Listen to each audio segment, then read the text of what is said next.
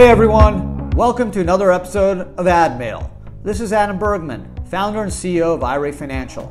I'm here to help you find the answers to the most frequently asked questions from my clients about self directed retirement accounts. If you want to learn more, you can subscribe to our YouTube channel and follow us on social media. Just search IRA Financial.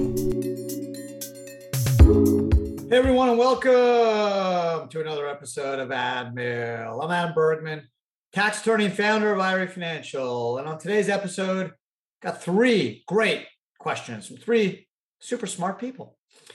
One question is going to be involving the recently released Department of Labor guidance on adding cryptos to a 401k plan. The second will be about completing a W 9 form for a self directed IRA LLC. And the third question we will talk about, or I will answer question on donating cryptos or IRA owned cryptos to the Ukraine. So this is going to be a fun packed episode and uh, let's buckle up and get right to it. So the first question comes from Facebook. And this individual wants to know Does the new Department of Labor guidance on cryptos impact IRAs? So recently, the Department of Labor came out with guidance. This was March 10th, 2022, about 401k plan investments in cryptos. And just right off the top, to keep things super straightforward, the release did not mention IRAs. Okay, it's called Compl- Compliance Assistance Release or CAR number 2022-01. So CAR number 2022-01 and it is guidance. And basically in sum what it says to 401k plans. So it mentions the DOL has jurisdiction over ERISA type 401ks. So that means 401ks where there's non-owner employees like IRA Financial or Tesla or Apple. So if you have a solo 401k where there's only owners or spouses of owners and there are no non-owner full-time employees, ERISA doesn't have jurisdiction over that plan. So whether it's an IRA or a solo 401k, this guidance does not impact those types of plans. This guidance only impacts multiple employee 401k plans. And essentially, what it's doing is it's urging extreme care, caution, if you want to offer 401k participants cryptocurrency investments. So it's not a prohibition, not a ban on offering cryptos in a 401k plan, but the words, in quote, extreme care. And basically, what they're saying is this if you're a trustee of a 401k, so let's say you're the owner of the business or you're appointed as a trustee of the plan, like for example, in the IRA financial plan, I am the trustee. You have a certain reasonable care, certain level of care you need to offer the participants.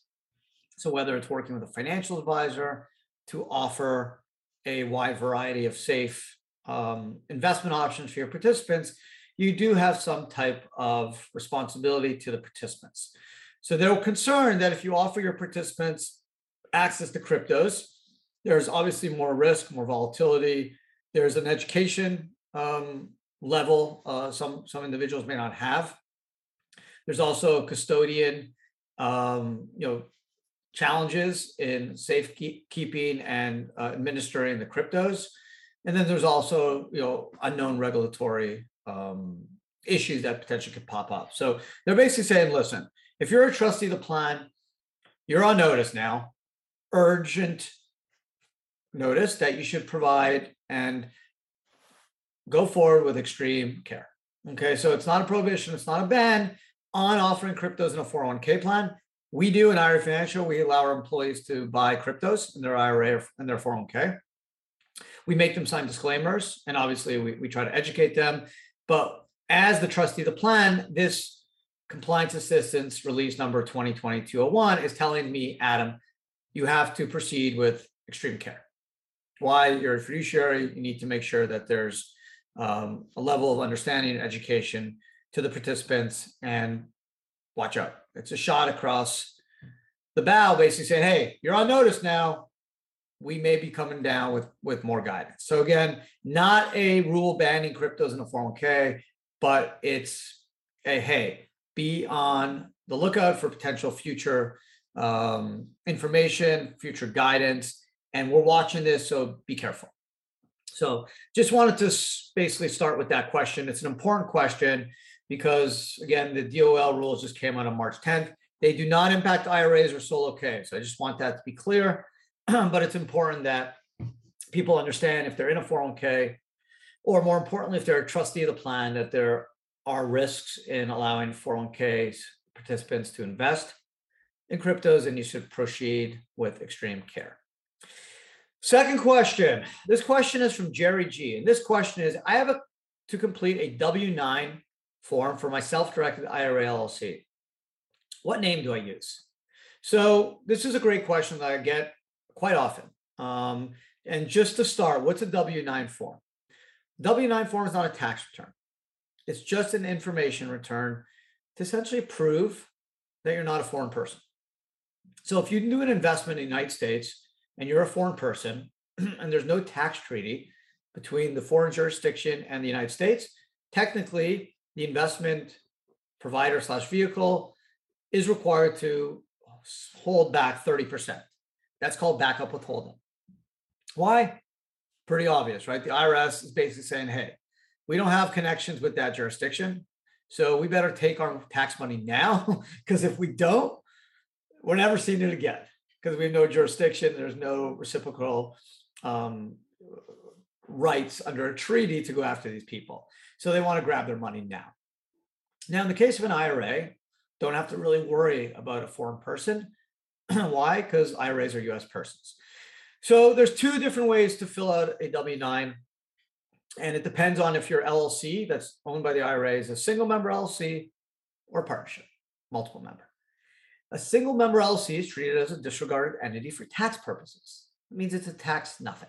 So on line one of the W 9, you do not put the name of the LLC, but you put the IRA. So, for example, IRA Financial Trust Company for the benefit of Adam Bergman IRA.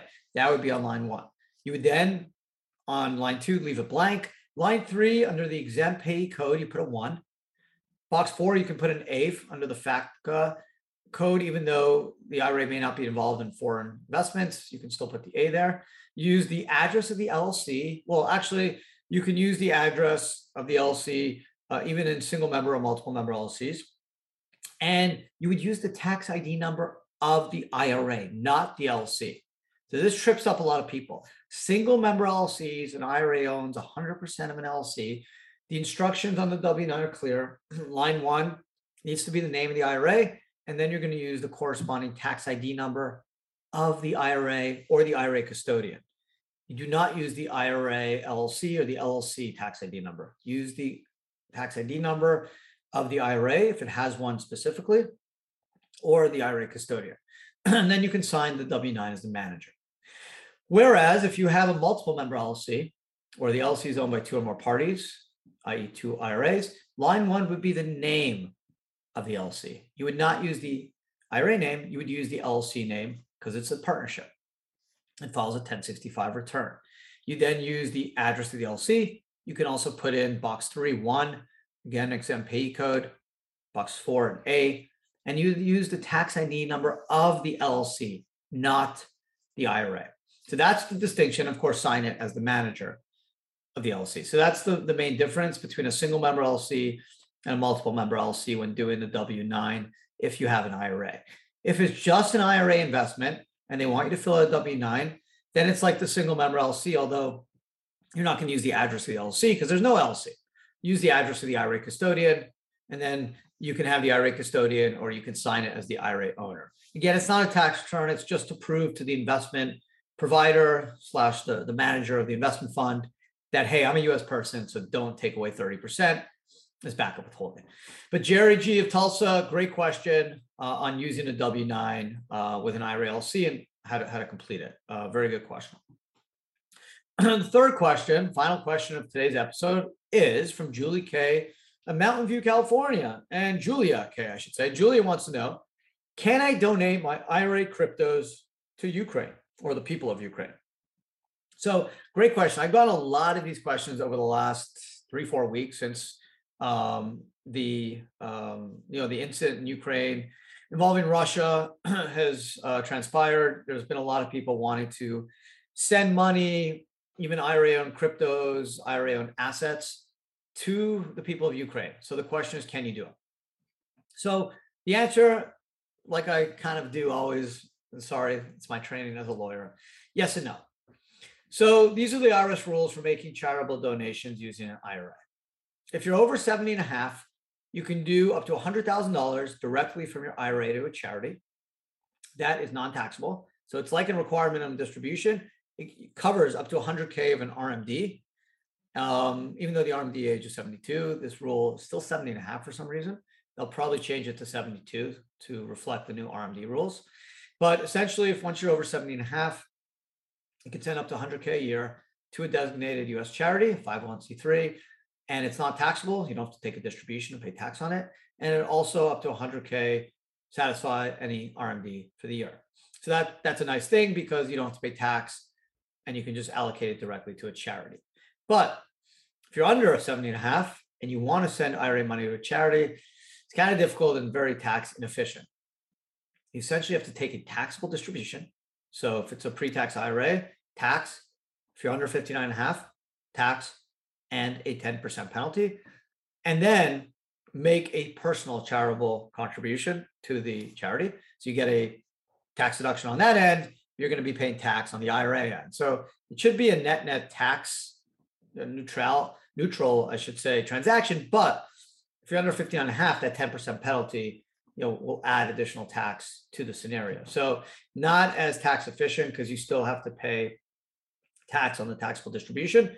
If you have a Roth and you're over 59 and a half, the Roth's been open at least five years, that works. You can pay, pull it out tax free and just send the money to uh, a charity, um, 501c3 that, that helps Ukraine. So the distinction from the IRA standpoint is if you're over or under 70 and a half, and, and then the rules uh, follow suit. Now, should you um, donate out of the IRA? Um, listen, it's a great thing that you want to you know give money to charities, um, whatever your cause is. Um, but it's probably more tax efficient to do it with personal funds. Why? Because you get a tax deduction, number one, straight away. And you don't have to take a taxable distribution if you're under 70 and a half. And if you're under 59 and a half plus 10%. So it's much cleaner. It's just a tax deduction. You don't have to pay a corresponding tax on the distribution. Plus, when you raid your IRA, you basically are reducing the amount of potential tax deferral, compounding returns that could be generated in that IRA. What other wrinkle I'll throw at you? You should make sure the charity is US based, 501c3. Can you give money to a foreign charity? Yeah, but you may not get a tax deduction if it's not a 501c3. And you can ask the charity to provide evidence that they are 501c3. Plus, if they're a foreign charity, they're not under the jurisdiction of the IRS, so they're not regulated. You, you're less clear if they are actually going to be doing what they say they're doing from an exempt um, you know purpose standpoint. So you may be donating money to a foreign charity who says they're going to help the people of Ukraine, but maybe it's going into someone's pocket. Whereas if it's a U.S. charity, it's less likely because the IRS has to provide tax exempt status. There's a 990 tax return that's filed each year, and there's oversight by the IRS into these charities um, in terms of audits to make sure that they're actually pursuing their exempt purpose. So number one, I would not use your IRA. If you are over 70 and a half, it could work. You have up to 100K and you can satisfy the RMD and not pay tax on the distribution. But if you're under a 70 and a half, especially if you're under 59 and a half, I would not do it. Um, I would use personal funds. And then if you want to help the people of Ukraine, I consider donating to a US charity. A lot of US charities are now um, going to be sending money uh, to uh, to Ukraine. So I would go through a U.S. charity. That's 501c3. Number one, you get the tax deduction. Number two, you, you probably have more comfort that the money will be going to where you think it will be going.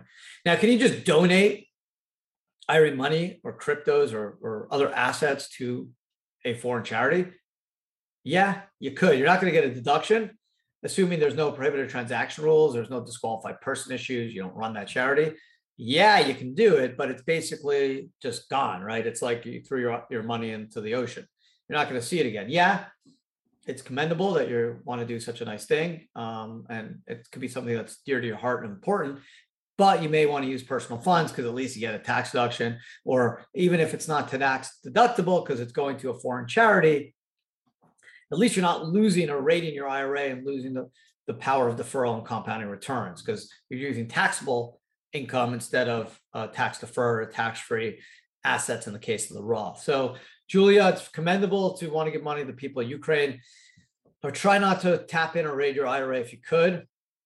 If you can't, if you're over 70 and a half, that could work. You can give up to 100K. If you're under 70 and a half, you know, be careful. If you're under 59 and a half, it's not going to be a tax neutral transaction. You're going to be um, down from a tax standpoint because you're going to be paying additional tax uh, compared to any um, corresponding tax deduction you would get from that contribution. But anyway, great questions. Um, today, um, just to recap, does the new DOL release on cryptos impact IRAs? No, IRAs are not um, mentioned in the DOL.